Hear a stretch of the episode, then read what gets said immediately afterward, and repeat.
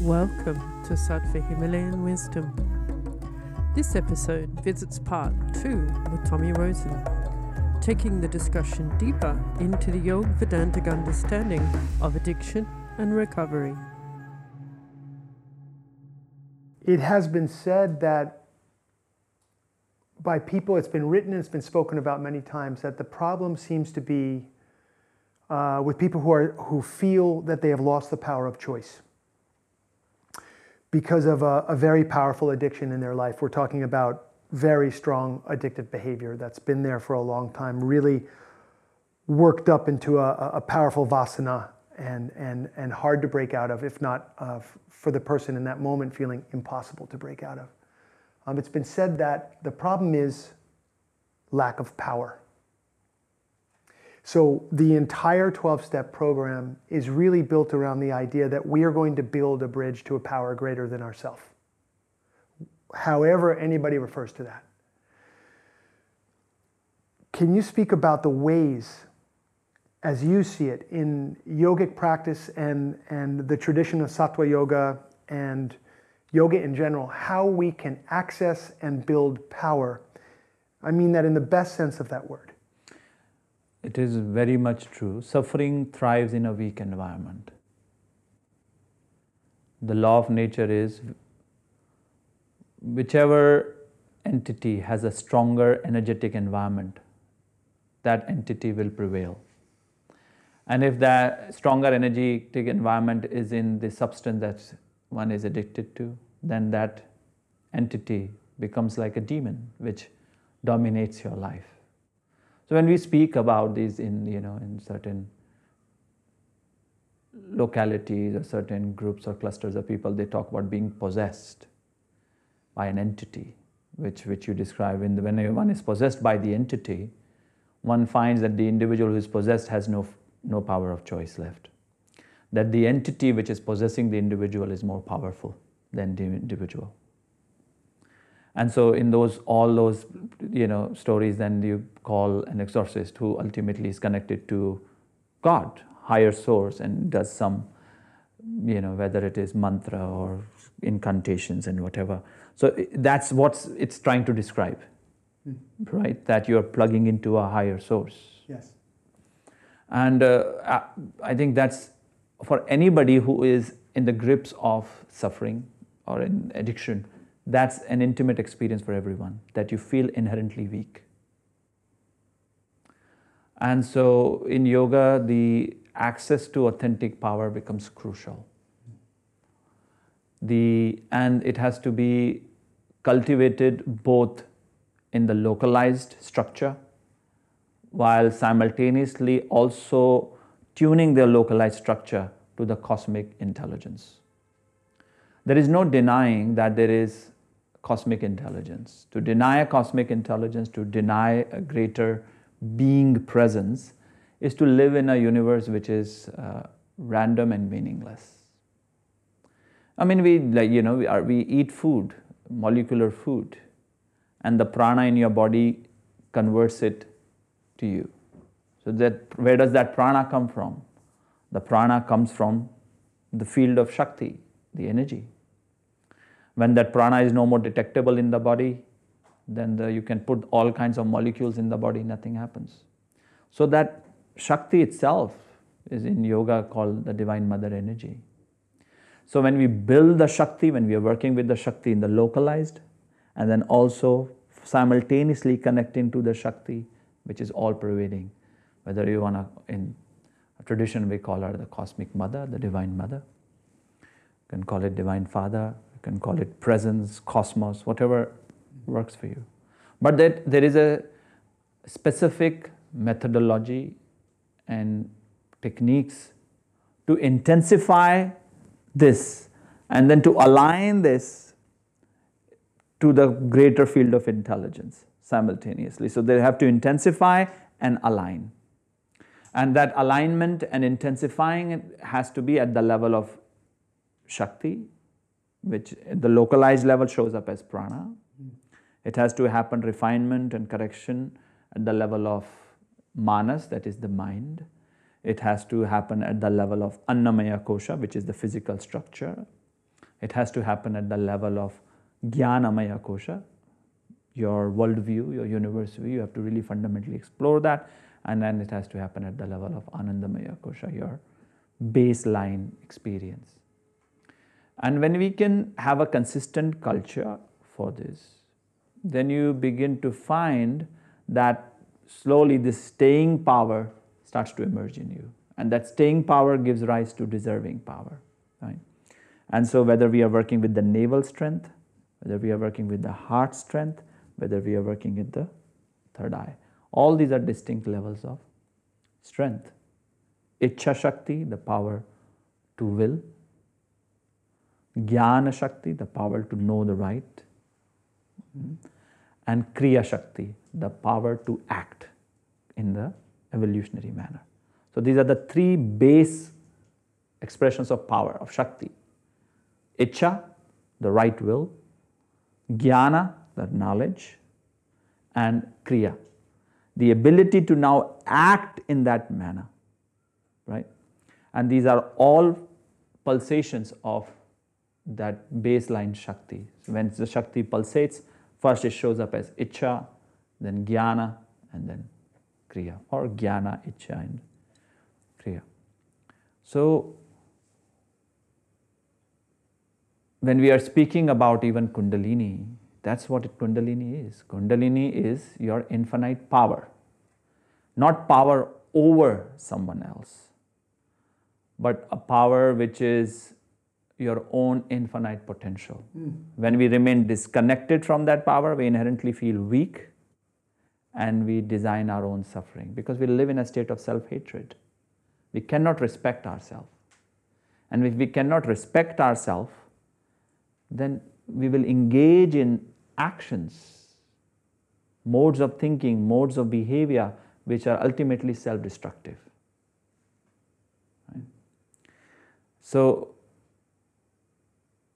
the yogic system is very much designed to really culture that infinite power that resides within each and every one of us, to have a proper culture, proper training with technology, with also correction of the intellect, through consistent lifestyle based on these principles, one finds a natural staying power, natural power arises which is not in competition with anybody, which is not power over anybody. It's, uh, that's what really takes, starts to take care of suffering. As long as this power is not being experienced, not it, from the yogic perspective, it is not just, you know, kind of a belief in a power which is elsewhere, but rather the enlivening of the power which is here and then expanding your awareness where the power there starts to become also here, here, here, here. So instead of here being here, it starts to become here, here, here, here, here. So the God within becomes also God without. So God is not just somewhere in a particular address mm. in space time, but the whole space time becomes God, right? There is nothing but God. That's a powerful life. Mm. Wherever there is power, authentic power, there is not suffering. Challenges are there, but suffering is not to be found. Thank you. Um, can you speak to this? Is this is a little bit on the topic of helping people to work with symbols and archetypes to begin to build that relationship in a local way and, and in an expanded perspective way. Many people so I, many people would say, and, and, and I would say that the 12 steps and the, the ideology, the doctrine of the original 12 steps, had its foundation in Christianity, which is neither here nor there. That's, that's where it's coming out of. And so some people come to that work as Christians and they say, well, I have a vision of a higher power and, and I'm using the image of Jesus Christ as that. Other people have hundreds of different ideas uh, of, of what that looks like. Can you speak to our human desire to connect with God in a form when we cannot grasp the formless. You see, the form is the formless. Yes? It is only at the level of dualistic thinking. The form and the formless are opposing. Mm. Where life and death are opposing. Where singularity and plurality are opposing. You know, we'll, what we call in the modern cosmology this space we find ourselves in, we call it the universe. It's one verse. And yet it is filled with infinite galaxies, and every galaxy is filled with infinite star systems and you know solar systems, and every within solar system planet systems. You know, and you have within a planet like Earth, infinite possibilities. Mm. So within every expressed reality, you find the finite and the infinite coexisting. Like you and I, we are finite, we, are, we have limitations, but we are also infinite in the sense of the complexity of thoughts we can have and the level of what all we can create, what all we can experience. There is a certain level of infinity to it. And of course, that infinity is less infinite than the infinity of the earth and the infinity of the earth is less infinite than the infinity of the galaxy and so on and so forth so there is infinity but there is Uh, a larger infinity and smaller infinity right that's the the great mystery of infinity and so we find that these opposing ideas of formless and form of singularity and plurality these are arising from reductionist thinking hmm. if you accept God as formless, then God as form is very natural. Yes? For a flower, is it formless or form? Depends at what level you are seeing. Mm. At the level of certain frequency match, the flower is form. But you keep dialing in, then you will start to see the molecular structure, and you go deeper, you might see atomic structure. Then you go deeper, you might see subatomic particles pulsating. And you go even deeper, you will see mostly spaciousness. So the flower is simultaneously form and formless. You are simultaneously form and formless.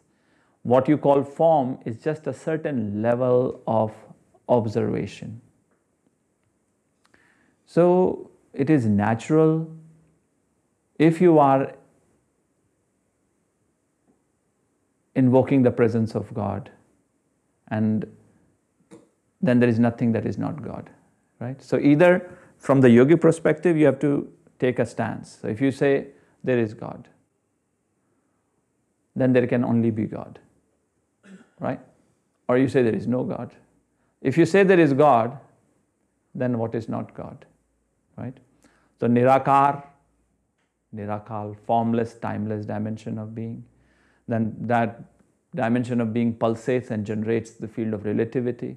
And then within relative reality, there is sakar with form.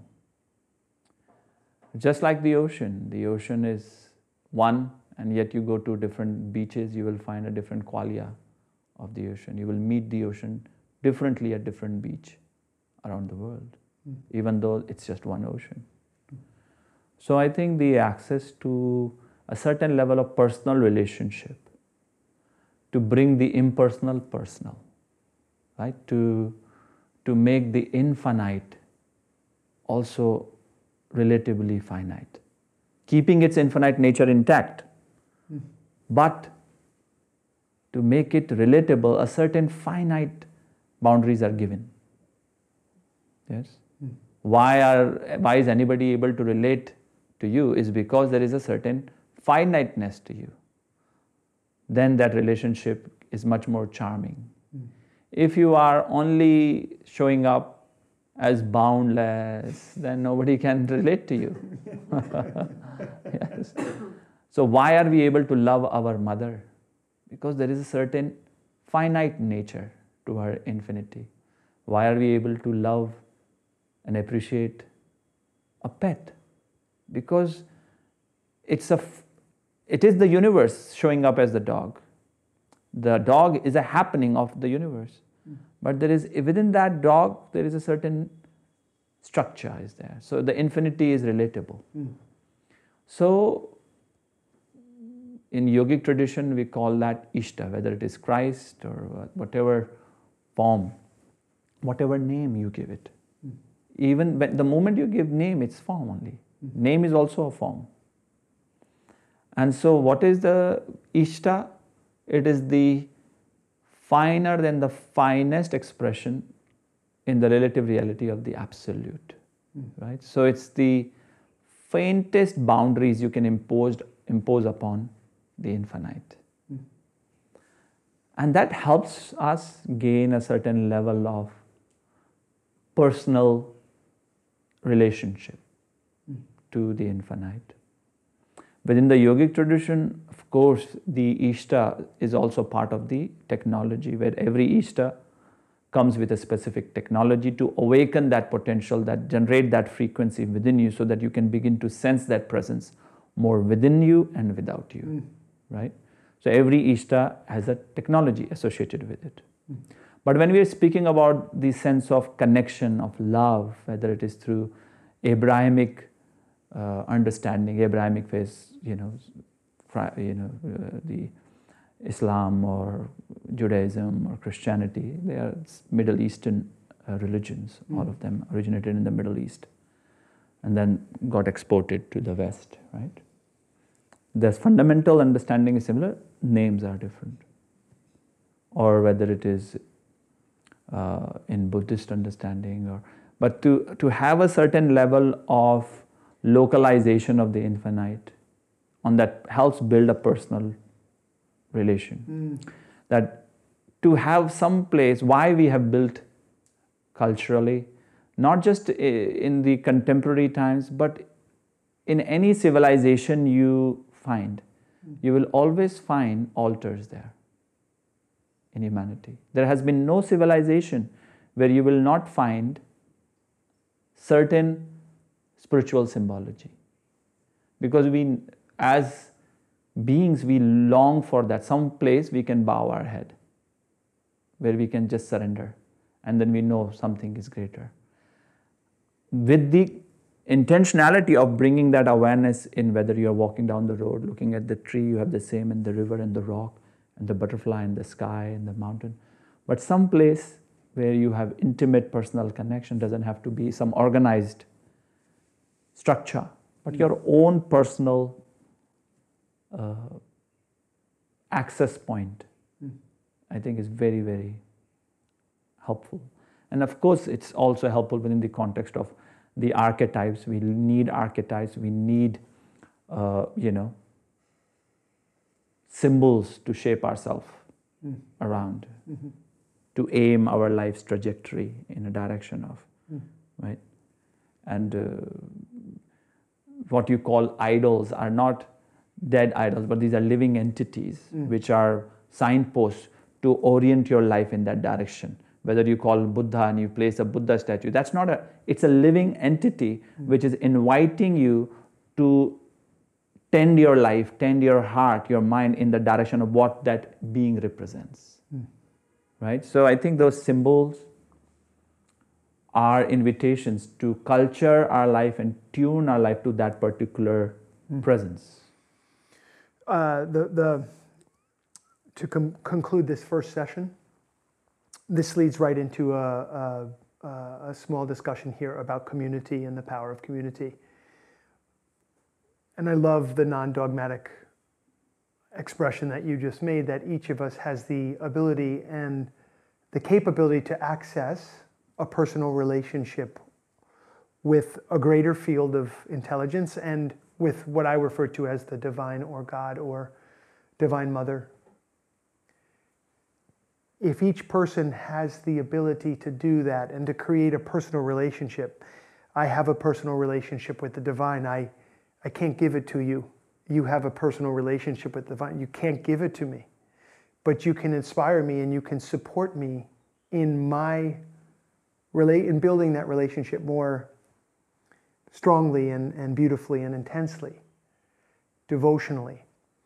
Uh, it seems that this world is fraught with ways to get off that path distraction, uh, billions of forms of ways that we can forget again that spiritual connection. And it's certainly not one of the more celebrated uh, ideas in our society, I, I feel. So, the power of community to support someone in this relationship with a power greater than ourselves. Can you speak to the power and necessity of that and how that works in a, in a tradition where people are encouraged to, to, to develop their own relationship with the divine? Yeah, and there is important thing to realize that when in yoga, when we speaking of power greater, but it's also you, mm. right? So there is not greater than yourself as in some judgmental entity mm. which sits in isolation. The greater power is your own highest self, and you are her expression, his expression, its expression. Mm. So it is you, but also not you within the idea of you. Mm. Yes? Yes. So the, when we speak about connection, it is as much realization as connection because connection sometimes can be understood as separation. So there is never separation. Separation is impossible to have because only infinity exists. So isolated identity is just a hallucination. Mm. So connection is realization ultimately of that which always is. I realize I'm connected. Exactly. Yes. Right. And so the experience then of, of community, of Sangha, is we are social creatures, human beings. And uh, gatherings which are structured around celebration of love and uh, a celebration of growth and evolution. And with the, within, our, you know, within our tradition, we do not create a distinction between culturing the mind and the heart. A lot of time, a challenge for people who might have this idea of God and they then have difficulty in coming together with the other idea of God is because there is not culturing of the mind. Mm. And so mind and heart have to ultimately get infused, mm. Right, in one unified whole. And so when you have a, a wisdom loving community, uh, to plug into that, it's immensely powerful to be in a group heart mind field, which is everyone to, the, to their best of their abilities leaning in the direction of greater unity. I think it's a very, very powerful tool. Even the Buddha talked about it the three commitments the Buddha, the Dharma, and the Sangha. But within the Sangha, every individual has to be totally, absolutely, fully responsible for themselves. And Swadharma have to engage in their Swadharma. And only then can the Sangha be healthy and be a great solace and can really support and uplift you. Mm. But uh, not without each and every one member very intensely aware of their responsibility. And then, of course, you might have off times or moments of weakness. Then you can lean in that also, and it will lift you up. And sometimes you will come and you will be the one lifting others up. And sometimes you will come and you will be the one lifted. And so that becomes a give and take relationship in that community. And this, you know, since time immemorial, if you look at any indigenous tribes, indigenous traditions all over the people, this people coming together in this kind of exploration of the great mystery, being in awe together, mm. has a incredible effect on us. It uh, has profoundly healing impact on our emotional intelligence, on your brain health. I mean, it's, uh, it increases your longevity. You know, you will be around longer mm. to love. I think so. Uh, having a healthy sense of conscious, sovereign, responsible individuals coming together with a shared intention is very powerful. Mm. Very, very effective. It has been, you know, that's why people even go to a rock concert you know, or That group be- energy. the group energy, it, it has a certain power to it. Mm. But when we can consciously develop it and culture it, then it can be a very, very uh, big gift in life, Mm. definitely. Thank you. So grateful to have these insights and these ideas and to be expanding um, and innovating and just moving forward in this conversation. Uh, I wish I could say to you, we're gaining on addiction, and we're simply not. It, it would appear that there's more addiction today, more struggle today around substance and around addictive behavior than there's ever been before. Also, more people on the planet. But it's, it's, uh, we are in the West, at least, in what's called a mental health crisis. Yes. And I believe that these ideas in this discussion can move us in a, uh, an improved direction. Absolutely. And I think uh, what is important is to celebrate the victories and to focus on that. I think, Mm. you know, from the yogic perspective, future is always bright.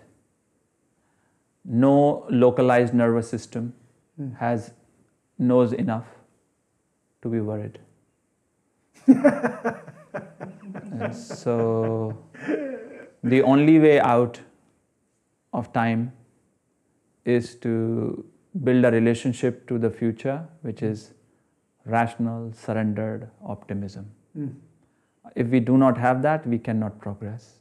Mm. In order to do good work, in order to wake up and look forward to the day, you must have rational, surrendered optimism. For a yogi, that's the only way we can look to the future. Mm. And as we do the work, we celebrate the victories. Remember, ultimately, all reports are also reports on the consciousness state of the reporter. You know? And so we celebrate the victories. There is a lot more people also who are healing, Overcoming. exactly, overcoming, or even a lot more people who are, I mean, we are here at Sattva, there is. The qual- kind of people who are coming is always changing, and Mm. there is more and more people coming, Mm. right? Uh, I mean, the even in the pandemic, uh, when there were people not traveling, there were more and more people joining online courses and, and sincerely seeking to connect and reach out. Hundreds and thousands of people Mhm. doing retreats, you know, and uh, we have got about 100 and some people here right now. Mm. So there is more people also doing that. It's just that we live in a time where uh, there is more information available. And so if anything happens, there is much more reporting also. You're aware of it. Exactly. Mm.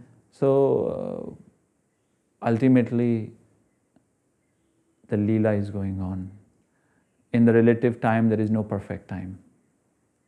Yes, there is always, in the relative field of reality, duality will persist.